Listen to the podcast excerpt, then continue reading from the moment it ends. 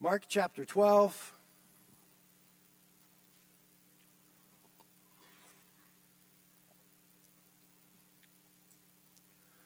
We're going to be looking at verses 28 through 34 this morning. We'll be looking at the same verses next week. We've got some things to cover in them. Starting in Mark chapter 12, verse 28, it says, And one of the scribes came and heard them arguing. Remember, Jesus was arguing with the Sadducees about life after death. And recognizing that Jesus has, had answered them well, he asked him, What commandment is the foremost of all? Jesus answered and said, The foremost is, Hear, O Israel, the Lord our God is one Lord. And you shall love the Lord your God with all your heart and with all your soul and with all your mind and with all your strength. The second is this you shall love your neighbor as yourself. There is no other commandment greater than these. And the scribe said to him, Right, teacher, you've truly stated that he is one, and there is no one else besides him. And to love him with all the heart and with all the understanding and with all the strength, and to love one's neighbor as himself is much more than all burnt offerings and sacrifices. And when Jesus saw that he had answered intelligently, he said to him, You are not far from the kingdom of God. And after that, no one would venture to ask him any more questions. Let's pray. Father, we thank you for this sweet interaction that we have before us. Seems that this man came to you, Lord, with good intentions, honestly and sincerely seeking your opinion.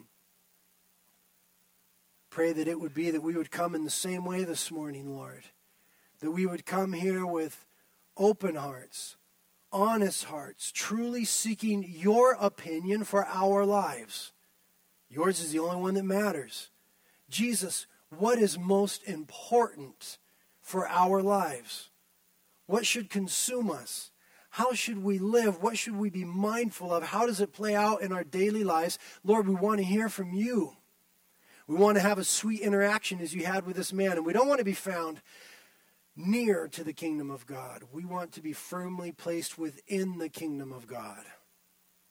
So speak to us today, Jesus. I ask that you would anoint your word by your grace beautifully, that you would quiet our hearts that we might hear our loving Savior and King speak to us now. In Jesus' name, amen.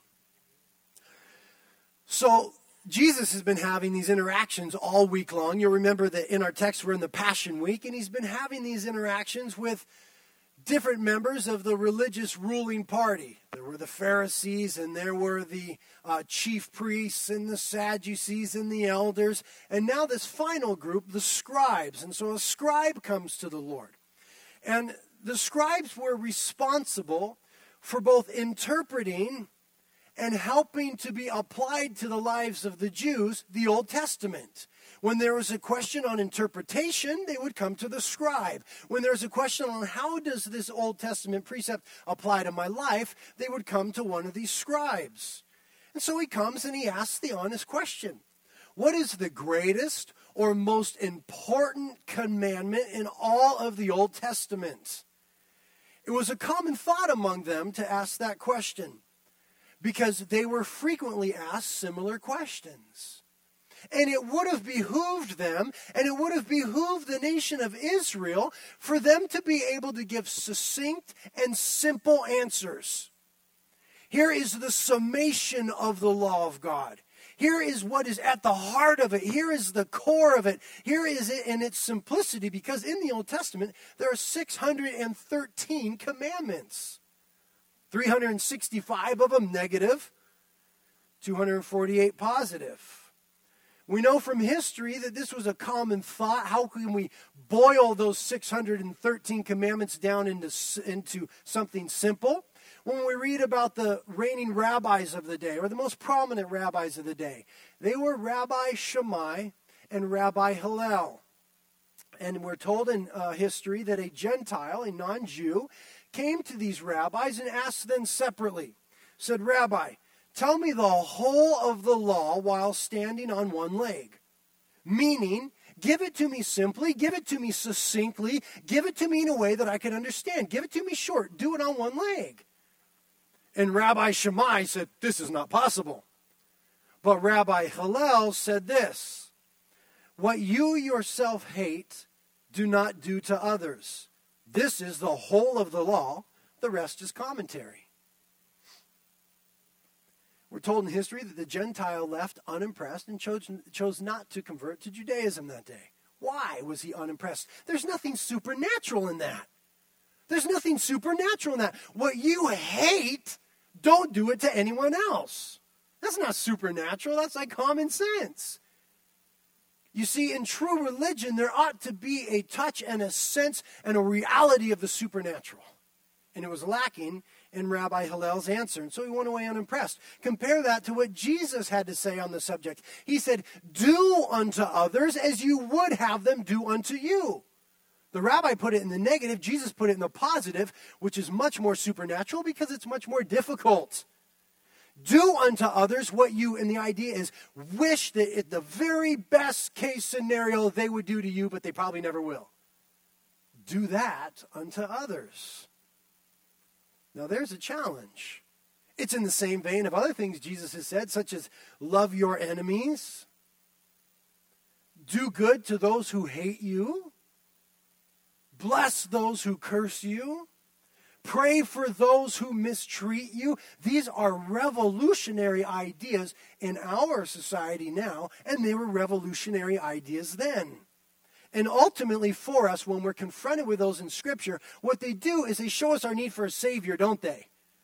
Because we read those things and we say, who can do those things? There can be, for a time, some sort of um, external observance. That's not what God is looking for, is He? He's not looking for outward religiosity. He's looking for an inward, real heart conversion and commitment. And apart from salvation and being made brand new in the Lord, it's impossible to live those commandments of Jesus. But when we enter into a relationship with Him, we leave the possible and we step into the supernatural realm of living. And so Jesus answers this question what are the great the two greatest commandments? And he quotes Deuteronomy chapter 6, verses 4 through 5, and Leviticus chapter 19, verse 18.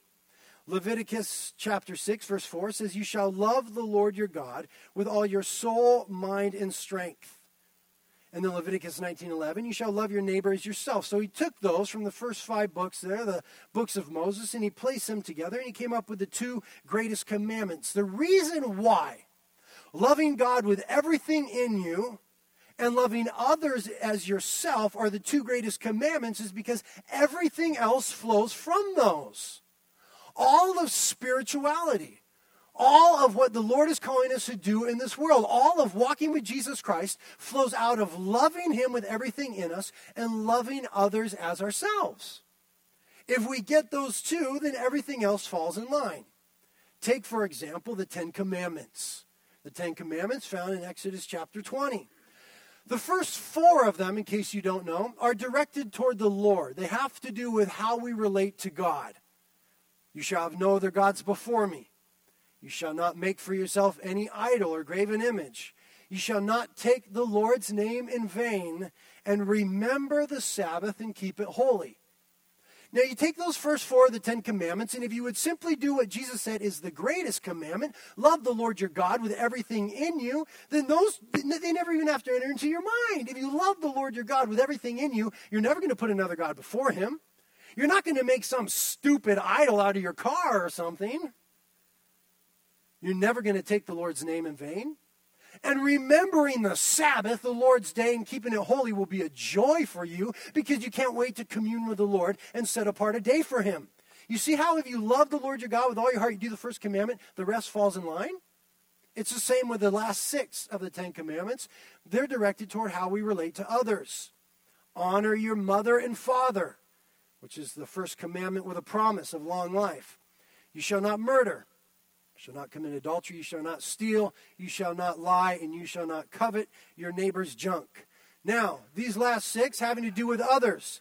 If we love our neighbor as ourself, then these will naturally fall in line. By the way, biblically defined, your neighbor is anyone in your immediate proximity that you can help. Doesn't just mean the person that you live next to. Anyone that you come across in your life that you can help becomes your neighbor, biblically speaking. And if we love them as ourself, there's not going to be the issue of murder. There will never be the issue of adultery. There won't be lying. There won't be stealing.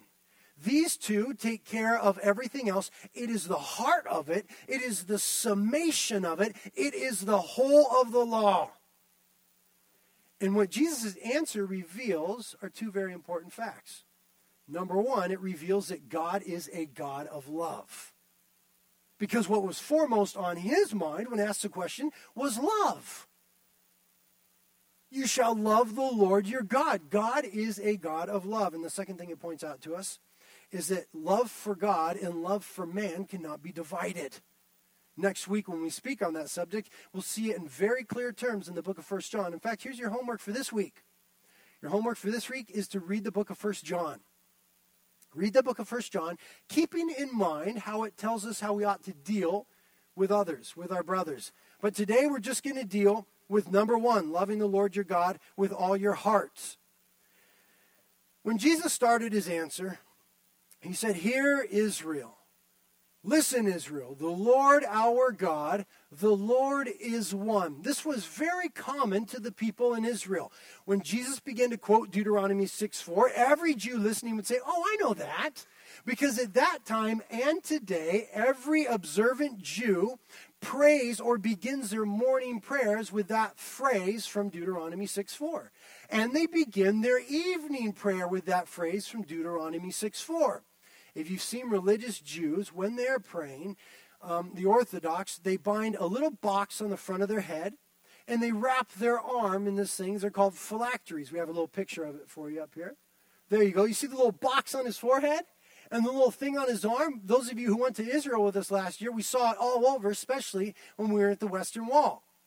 What this is, what the Jews have in mind here, is in Deuteronomy chapter 6. It says concerning the commandments of God that they should be on your head and at your right hand. What the Lord means by that is they should be ever before you. The commandment of the Lord should be ever before you, ever on your mind, as Colossians says, set your heart and mind on the things above, not the things of this world. And when it says they shall be on your right hand, it means they shall be ever near you.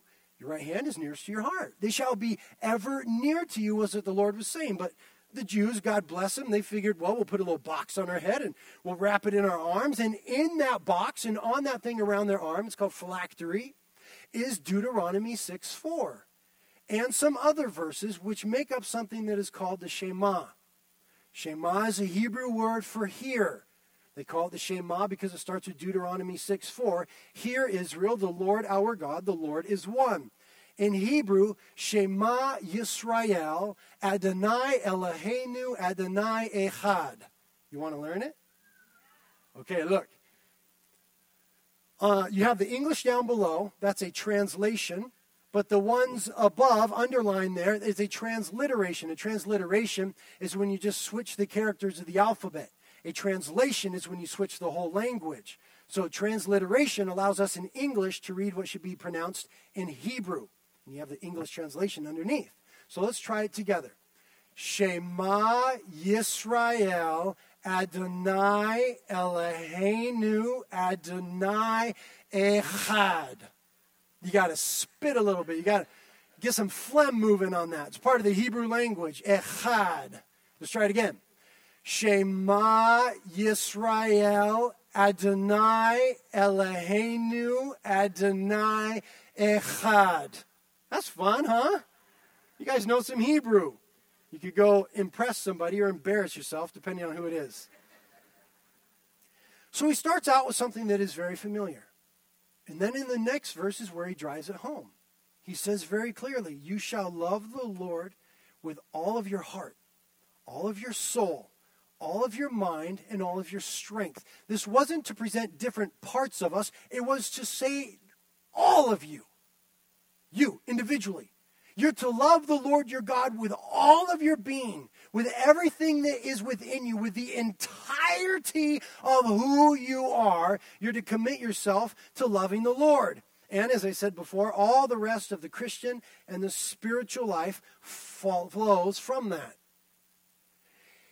It's been said before if you do the do's, the don'ts take care of themselves.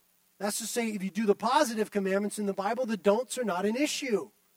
If you do this do, every don't takes care of itself. Now we need to ask ourselves these three questions about loving God. Number one, why should we love God? Number two, how should we love God? And number three, what if we don't love God? And realize I'm speaking primarily to the Christian today. If you're not a Christian and you're here visiting, we love that you're here. You're welcome to be here always. But I'm speaking primarily to the Christian. Why should we love God? Well, 1 John chapter 4, verse 9, part of verse 19, part of your homework this week says simply, We love him because he first loved us. Why should we love God? Because he first loved us. That is the theological reasoning of why the Christian loves God. You need to understand about our God that he is not some unknown, distant, unreachable God who doesn't communicate to us that is simply saying you ought to love me but is totally out of touch, claims that he loves us from afar but there's no proof of it. That's not our God. Rather, our God has clearly demonstrated his love to us. Romans 5 8. God demonstrates his own love for us in that while we were yet sinners, Christ died for us. God has proven that he loves you. Again, he's not some far off God that just says it. He proves it. In fact, he stepped into time and space to demonstrate it in Christ Jesus. It had been written in the scriptures for years. But there came a time in history where God said, I will clearly demonstrate, I will make it visible, I will prove it, I will make it tangible. For God so loved the world, he gave. God speaks about loving, there's always an action involved. It's not empty words. He demonstrated and he gave. And what is most significant is when we begin to ponder when did the Lord do this? While we were yet sinners. Or as Romans chapter 5 verse 10 says, while we were yet enemies of God. When we were going against God. When we are going in the opposite direction, when we are blowing him off, according to the Bible, enemies of God is when God loved you. That's why Jesus is able to say with all authority, love your enemies, because he did. God demonstrated his love while we were yet sinners. God made the first move, and what an amazing move it is in the cross. And so here is what is right. Listen, when we talk about the commandments of God, we talk about being instructed in what is morally right. This is what is right that we respond to God's love with love. There comes the responsibility of reciprocity that there needs to be a return here. It's a relationship that God calls us into. And like any other healthy relationship, there's got to be some give and take. And so, what is morally right in the mind of God is that we respond to His love with love. We love Him because He first loved us. This is the first and the greatest commandment that we love God with everything in us. And it's interesting that it's called a commandment. We sometimes have weird connotations attached to that phrase. You know what I mean? It, it, it, carries like a negative connotation sometimes in our mind. But the book of First John, your homework this week, says the commandments of the Lord are not burdensome. And he does not command it because God is some sicko in heaven saying, You have to love me. That's not the idea there. Because he loves us, he is instructing us morally. God is not a sicko saying, You must love me. That's not love. Rather, the reason he gives us the commandment is because man is sick. Is because man doesn't know how to respond to the love of God. And so, God, in his Father's heart, instructs his children and says, Love with everything that is in you. So, his commandments show us what is right in responding to love. We love him with everything in us. Anybody remember the first time that you told someone or your spouse truly, truly, truly meant it, told someone that you love them? Anybody remember that? Not your mom and your dad. I'm the only one that remembers this. Do you remember being really afraid at that moment? Nervous? I don't know if it, I can remember when my wife and I, Kate, when we first said we loved each other. I can remember the moment. It was uh, the most scary moment in my life because the feelings were so profound. They were so deep and there was so much risk attached to them. If I say it and she doesn't reciprocate, oh no.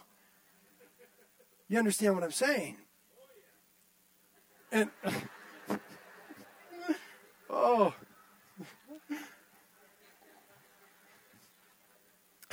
Brother's been there.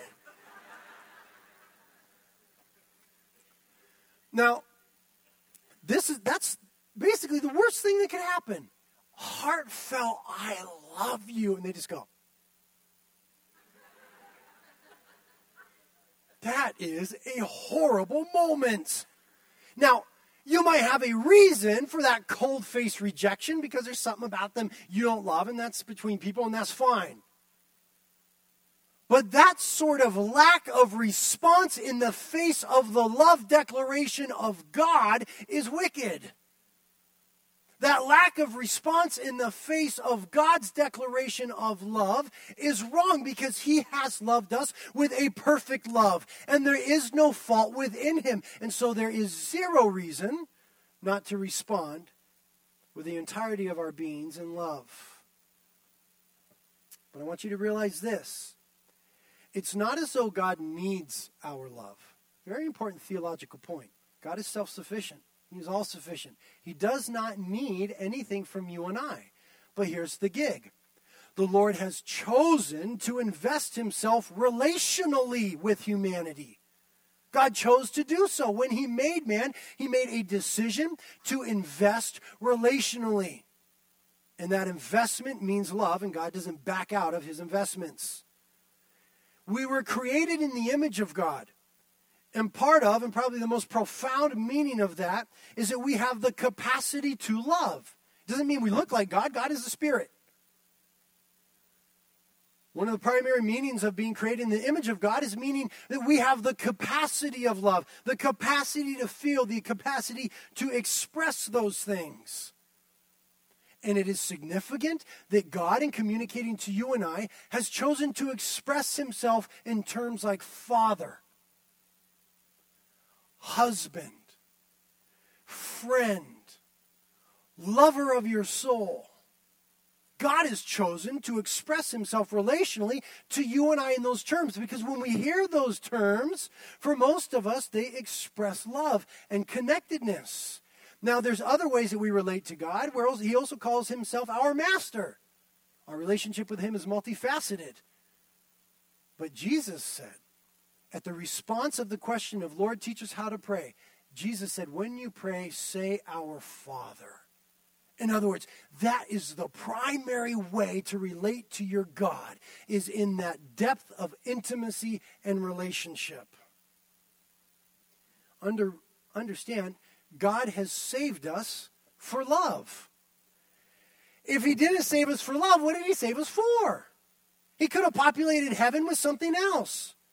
He could have just made some other beings in heaven. It's not that you might just get to heaven. What did he save you for? He saved you to love him, to know him, not because he needs it, but he desires it because he has invested himself in this love relationship. For God so loved the world that he gave. Therefore, love the Lord your God with all your heart, soul, mind, and strength. Having said those things, it follows logically that to not love the Lord in that way is a sin.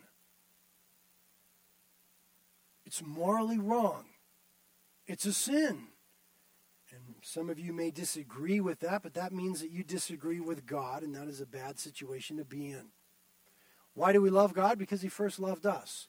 How should we love God?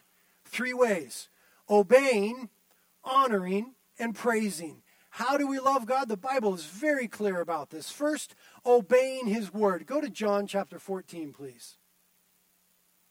John 14.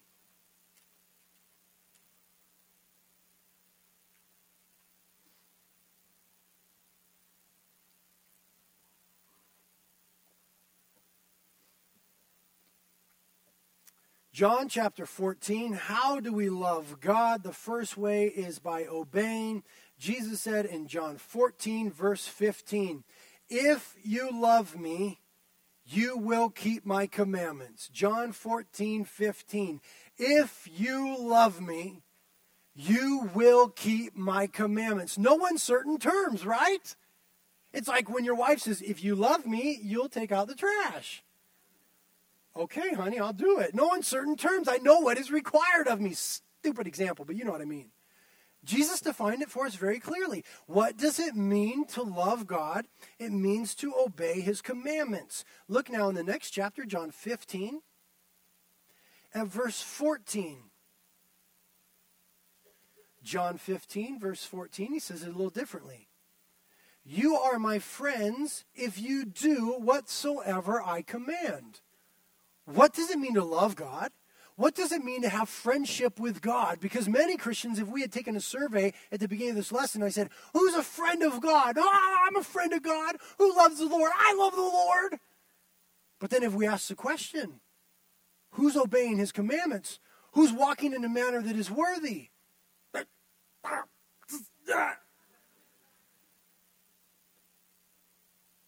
You are my friends if you do whatsoever I command. Now, his effort is outlined in verse 13 of John 15. Greater love has no one than this, that one lay down his life for his friends. That's exactly what Jesus did upon the cross. He says here, there is no greater love in all the earth than that one would lay down his life for his friends, which is what Jesus did. And then in verse 14 comes the reciprocity or the right moral response. I lay down my life for you. If you're my friend, to respond, then you obey my commandments. And we have the idea of relationship expressed by Jesus in verse 15. No longer do I call you slaves, for the slave does not know what his master is doing. But I have called you friends. For all things that I have heard from my Father, I have made known to you. That speaks of relationship, of communication, of um, sharing. How do we develop a deep relationship? We share our deepest thoughts, the deepest things about us. The Lord here is saying, I call you friends because the things that the Father tells me, I communicate them to you. You see how relationship is expressed clearly? And there's given what God did, how we respond, and then a confirmation that it is a relationship. If you love me, you will keep my commandments. That's all I have to say about that. There's no commentary that can be given to that. It's over. It's dry cut. It's simple. That is the litmus test. Am I loving the Lord? Well, just take stock of your life and say, Am I obeying the Lord? Now, let me balance this here. We all sin. None of us will become sinless until we see him face to face in heaven. Bible teaches that. We all sin. What we're talking about here is not sinlessness, but rather a lifestyle of obedience. That our life is characterized by earnestly following the Lord and wanting to obey, as opposed to having the attitude of, well, how much can I get away with and still be all right with God? That is from the pit of hell, friends. Find it hard to believe that someone could be indwelt by the Spirit of God and have that mindset. You don't understand the cross of Christ. You don't understand the depth of his love to respond and say, okay, cool, I'm saved and everything, but how much can I get away with and still be all right with him? Imagine if that was a relationship I had with my wife. How much can I get away with with this woman and still be cool, still have her make dinner for me? That, that would, that's, that's wrong. That's wrong. And it's wrong to think that with the Lord. The attitude is not, how much can I get away with? But the right moral response is, Lord, how closely can I follow thee? How much can I strive to please thee through obedience? How greatly can I walk in a manner that is worthy of your calling? Lord, teach me thy word that I might walk in obedience. That is the right moral response. Not to say that we won't fail, we will. But it's characterized by a lifestyle of obedience. First John chapter 2, your homework, I've got on the PowerPoint for you, says it wonderfully. First John chapter 2, verse 4. The one who says, I have come to know him, and does not keep his commandments, is a liar. truth is not in him. But whoever keeps his word, in him the love of God has truly been perfected. By this we know that we are in him. The one who says he abides in him ought himself to walk in the same manner as he walked. That's the call upon the Christian. If you love the Lord, obey his commandments. But listen to how good God is. It doesn't stop there. That's where some of the religions of the world stop. Is they set this high standard and they say, now try to get it. Like uh, the master holding the bone above his dog and going, come on, jump jump. And you never give him the bone. Lord gives us the bone, you understand. He doesn't hold it up and say, now try to get it and put us into a lifetime of frustration.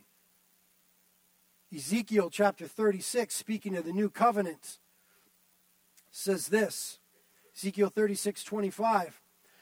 I will sprinkle clean water on you, and you will be clean. I will cleanse you from all your filthiness and from all your idols. And then, moreover, I will give you a new heart and put a new spirit within you, and I will remove the heart of stone from your flesh and give you a soft heart of flesh. And I will put my spirit within you and cause you to walk in my statutes. You will then be careful to observe my ordinances. God command, God's commandments are his enablements.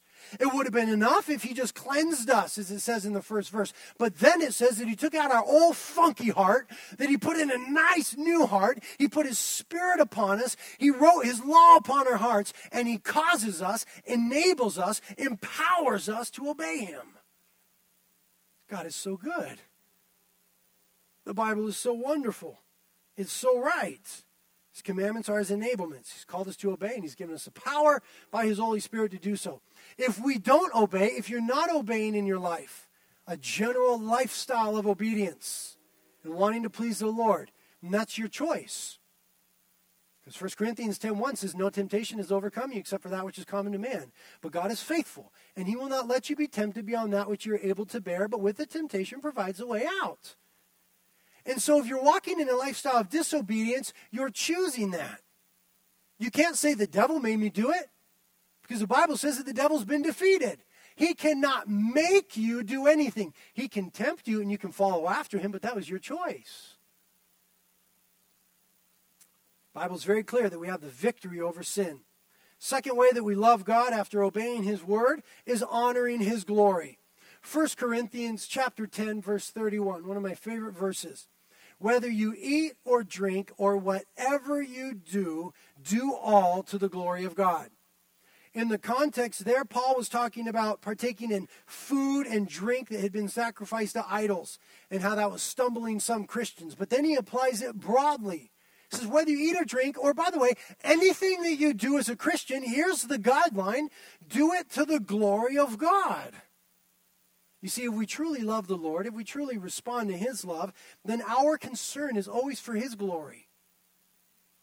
It's always for his glory. God, what's going to further your kingdom? What's going to bring fame to your name? What is going to glorify you? Jesus said in Matthew 5 16, Let your light shine before men in such a way that they may see your good deeds and glorify your Father who is in heaven. What this does is it eliminates those gray areas. You know what I mean by the gray areas? Just normal life just normal life where you either because of ignorance of the Word of God or just because it's not there specifically in the very Word, you just are in a situation you go, I don't know if I should do this. I don't know what to do in this situation. And it might be something, by the way, that is totally morally neutral. It might be just going partaking in a certain activity or pursuing some other pursuit that in itself is morally neutral. But remember, James chapter 4, last verse says, To him who knows the right thing to do and does not do it, to him it is sin.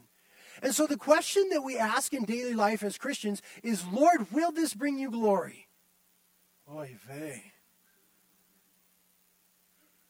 I'm so convicted right now. Lord, will this bring you glory? What I'm about to do, what I'm about to say, God have mercy, will that bring you glory? That is a litmus test. It eliminates those gray areas. Sometimes when people come to me for counseling, they say, I'm kind of involved in so and so and this and that. Well, what do you think? I say, well, how would you feel about watching it or doing it if Jesus was right there with you? That's the response usually. Oh, I don't think I'd do it then. He is with you. Lo, I am with you always to the end of the age. You are the temple of the Holy Spirit. He is. How do we love God? We obey His commandments and we glorify Him in everything that we do. Do it to His glory, meaning according to and for. One who says he abides in Christ ought to walk in the same manner as he walked. And now here's the third point in how we love God. We love God by praising his name. We love God by praising his name. I want you go to Psalm 145. Psalm 145.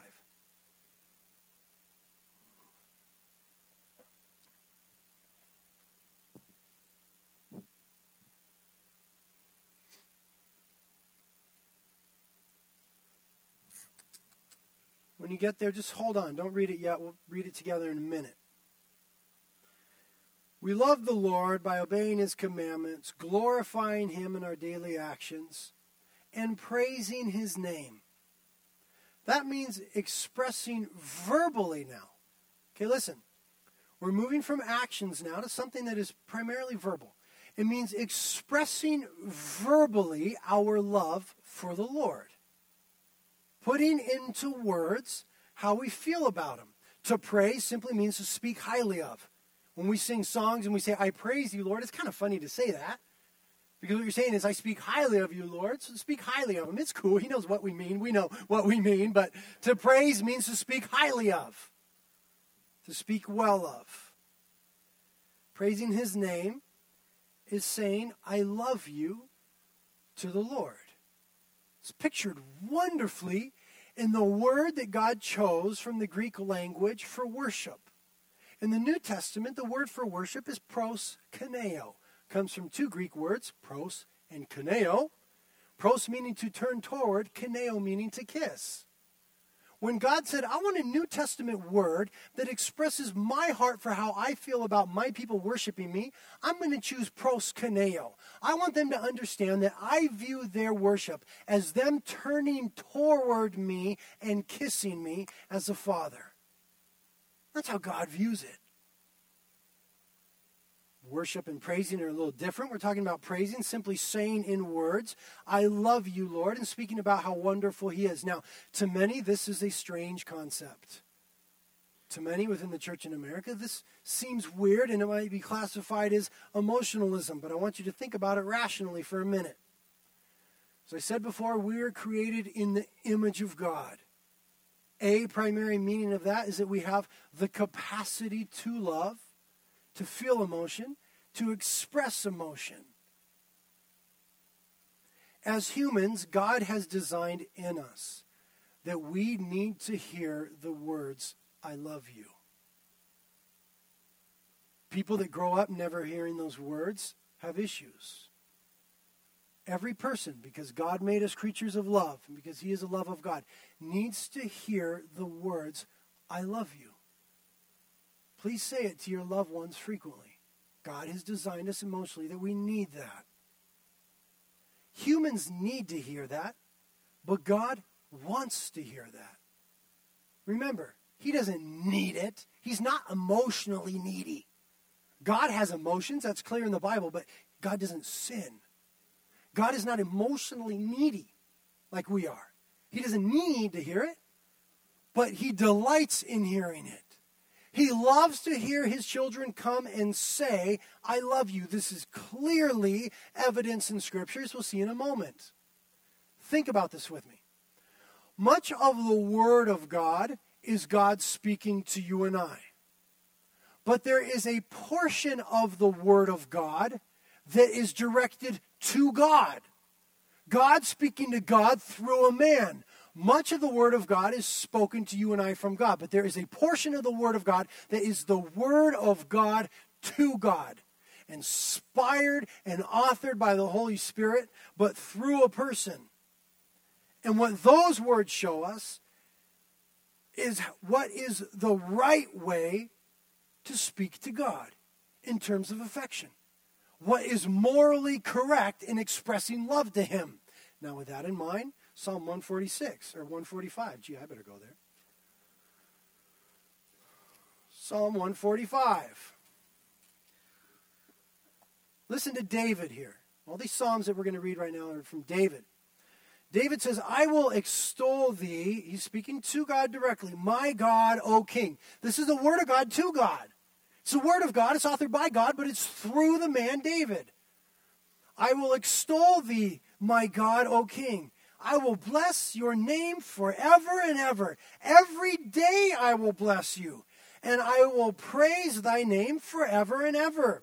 Great is the Lord, and highly to be praised, and his greatness is unsearchable.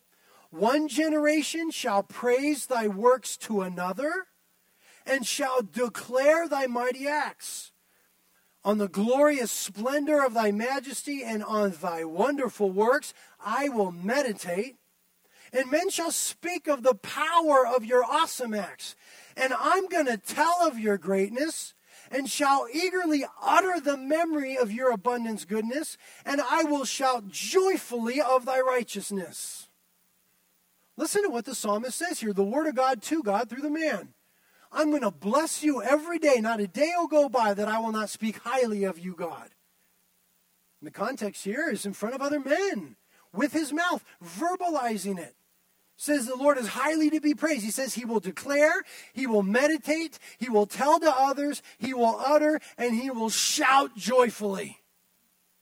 That is the language of the Bible. That is the Word of God telling us what is right, what is the correct way to express our love to the Lord. Not the only way, but it's impossible to escape the Old Testament precedent of praise here.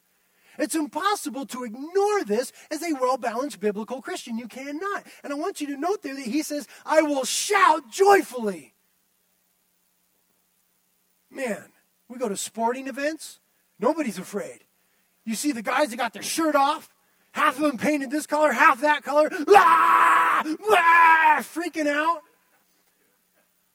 over guys throwing a ball. I watched the Super Bowl. I was the same way. Oh, oh no! I was rooting for the Eagles.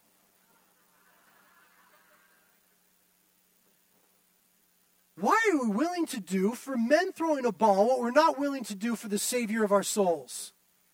Why do we get together with men and go, oh, hooray, he made it? But we're afraid in the congregation of the Lord to say, thank you, God.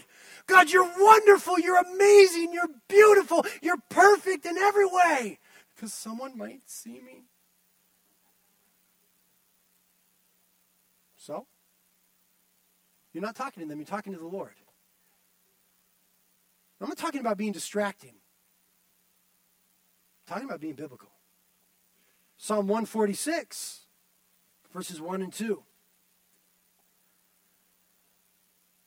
Says, Praise the Lord, or a little more Hebrew for you, Hallel Yah. Hallel being one of the Hebrew words for praise, Yah being the name of the Lord. Hallelujah, we say in English. Hallelujah, praise the Lord, O my soul. I will praise the Lord while I live. I will sing praises to my God while I have my being. And you might add in your margin for fun, no matter what. You see, the dictate of the Word of God, the Word of God to God, is I will praise Him as long as I have my being. Psalm 147, verse 1. Praise the Lord, or hallelujah. For it is good to sing praises to our God, for it is pleasant and praise is becoming. Look what it says there. Praise the Lord because it's good. It is morally right. It is correct. It is the right thing to do to praise Him. Other translations say it is fitting or it is appropriate for the people of God. And it says there that Praise is becoming, or as the King James Version says, comely, meaning suitable to the wearer. When you put on an attitude of praise, it is suitable before God. Remember, He's the one that you care is watching. Suitable to the wearer, attractive, pleasant to look at. You put on the mantle, the attitude of praise. The Lord says it's good and it's beautiful. That's the word of God to God. Now, there's many who, as I alluded to earlier, say it's just not manly. It just isn't manly to say, I love you, Lord. Lord, I love you. But I want you to think about David, the psalmist. There has never been a gnarlier man than David the psalmist. When David was telling King Saul, I can kill that giant. By the grace of God and the power of God, I can deal with him. He told him, his testimony was, I killed a lion and a bear with my bare hands when they came after my little sheepies. I can deal with Goliath. He's a lion killer a bear killer, a giant killer. And then when it came to fighting on behalf of God in Israel, they used to sing of Saul. Saul has slain his thousands, but David has slain his ten thousands. There was no badder man than David in all the land. He made Braveheart and the Gladiator look like little girls. He was a man's man. And yet we see in his own language in Psalm 18, verse 1 I love you, O Lord, my strength. This man, this warrior, I love you, O Lord, my strength. Psalm 26, verse 8. Oh, Lord, I love the habitation of your house and the place where your glory dwells. In other words, I love to be with you, Lord, expressing it verbally to our God. And then in Psalm 31, 23, he says, Oh, love the Lord, all you his godly ones. That's manly language. That's the language of the Bible. That's the language of a man who was doing it right. The Bible declares of David, he was a man after God's own heart. I often speak to couples about their marriages, and one of the major disconnects that we see there is in communication. The man doesn't know how to communicate to his wife in terms that she understands that he loves her. This is always a problem. So many of the men think, well, I go to work all day. I put food on the table. I bought her a car and a ring. I come home, I'm tired. She should just know I love her. Make me say it. Make me do things. There's always, continually I speak to couples, there's always this disconnect. You see, unless you communicate in a way that they understand or can internalize or accept or is meaningful to them, you haven't communicated anything. And so in marriages, if a woman needs to be communicated to in a certain way, it is the obligation of the man to communicate with her in that way. 1 Peter chapter 3, verse 8. Husbands, dwell with your wives in an understanding way that your prayers may not be hindered. And it goes the same way for wives to husbands. You need to communicate love to them in a way that is meaningful. The Word of God to God, as we've been reading, is what teaches us to communicate to God in a meaningful way. This is the Old Testament precedent for praise. In the New Testament, it hasn't changed. Hebrews chapter 13. Let us therefore then offer up the sacrifice of praise. That is the fruit of lips that give thanks to his name. It hasn't changed old covenant to new covenant. God still desires to hear you and I speak to him words of love. Some Christians say, well, Britt, God looks upon the heart. And I may not be saying anything, but in my heart, ooh, it's a party for the Lord.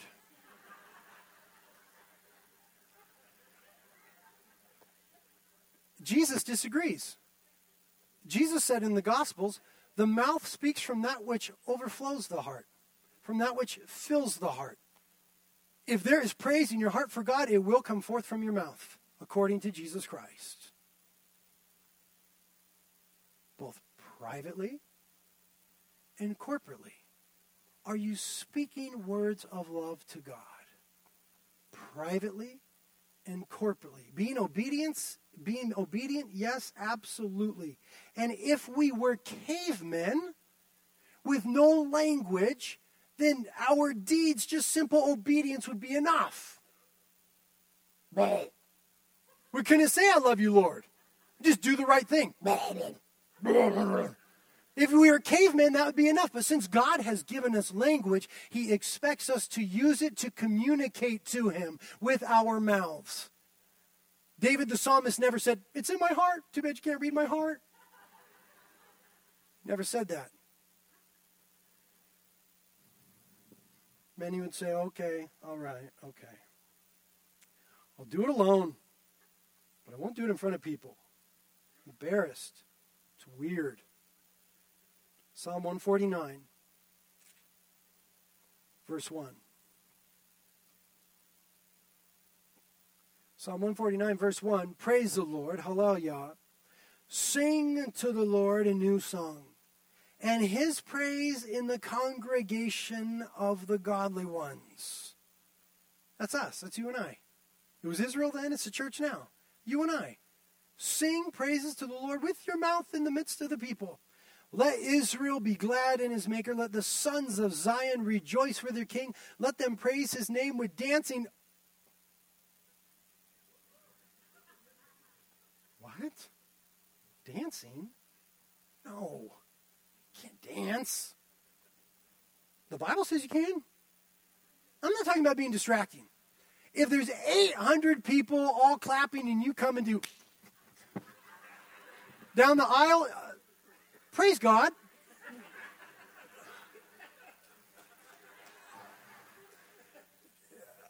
There's a fine line. It takes some discernment, it takes listening to the Holy Spirit, and it takes some accountability to be between freedom of worship and distracting others. Okay, listen. It's going to be times because we are a congregation that seeks to worship God with all that is within us. That there will be times that some of us will distract others. You know what? If you're distracted, close your eyes. God is spirit, you can't see him anyway. What are you looking at? The words? There's like five in every song. They're praise songs. They're not complicated. If you're distracted by the person in front of you, close your eyes. If you're distracting someone in front of you, ask the Lord, should I do this here or is this for my closet? Maybe I should adjust a little bit. You understand we got to get along. We're a body. There's going to be some give and there's going to be some take. And we're going to make mistakes. Okay? There's going to be a time where maybe someone does something and you just go, I'm leaving, I'm never coming back. Don't do that. Extend grace to them and to the church and say, you know what? Okay, we'll, we'll work through that. There may be someone next to you and everybody's just praising the Lord and they're like this. When's this over? I see it all the time. You know what? Extend a little grace. When I first started going to church, I would come after the first set of worship was done, sneak in during announcements, hear the message, and then run out during the closing prayer. Calvary Chapel, Santa Barbara. Didn't want anything to do with worship. Is weird. Now, preaching, I can take it or leave it. Love to worship the Lord. Love it. Where were we? Oh, let them praise his name with dancing. Let them sing praises to him with timbrel and lyre. For the Lord takes pleasure in his people. He will beautify the afflicted ones with salvation. Let the godly ones exult in joy. Let them sing for joy on their beds, corporate and private. Let the high praises of God be in their mouth and a two edged sword in their hand. That is life. The praises of God in our mouth and the word of God in our hands. We'll end with Psalm 150. Praise the Lord. Praise God in his sanctuary. Praise him in his mighty expanse. Praise him for his mighty deeds. Praise him according to his great excellence. Praise him with trumpet sound. Praise him with harp and lyre. Praise him with timbrel and dancing. Praise him with stringed instruments and pipe. Praise him with loud cymbals. Praise him with resounding cymbals. Sometimes people say the worship is too loud. It's too much. Let everything that has breath praise the Lord. Praise the Lord. Lord, we thank you for your word this morning. So right, so wonderful, so true. We just want to be a church who is according to your word. And Lord, if there be anyone in here today that they don't feel, I'm talking about the Christians, Lord, that they don't feel that love for you. Pray that you would help them to respond in obedience and not in feeling. That they would know it is morally right to love you. And as they change their minds about that, God, we trust you to change their hearts. Pray that those would begin to develop a relationship with you. And we be willing to repent together and say, Lord, we have not loved you rightly. We have not loved you enough. God, forgive us. Help us to obey. Help us to glorify. Help us to praise and to say, I love you. Lord, free us to do that in a way that honors you, in a way that pleases you. Clothe us in praise, God. We would pray corporately now that you would place upon us the mantle of praise, that we would learn to say, God, I love you. We love you. You are worthy. Do that work, Lord. Do it in our hearts. Do it because it's right according to you, and it's for your honor, for your glory, for your praise. Amen.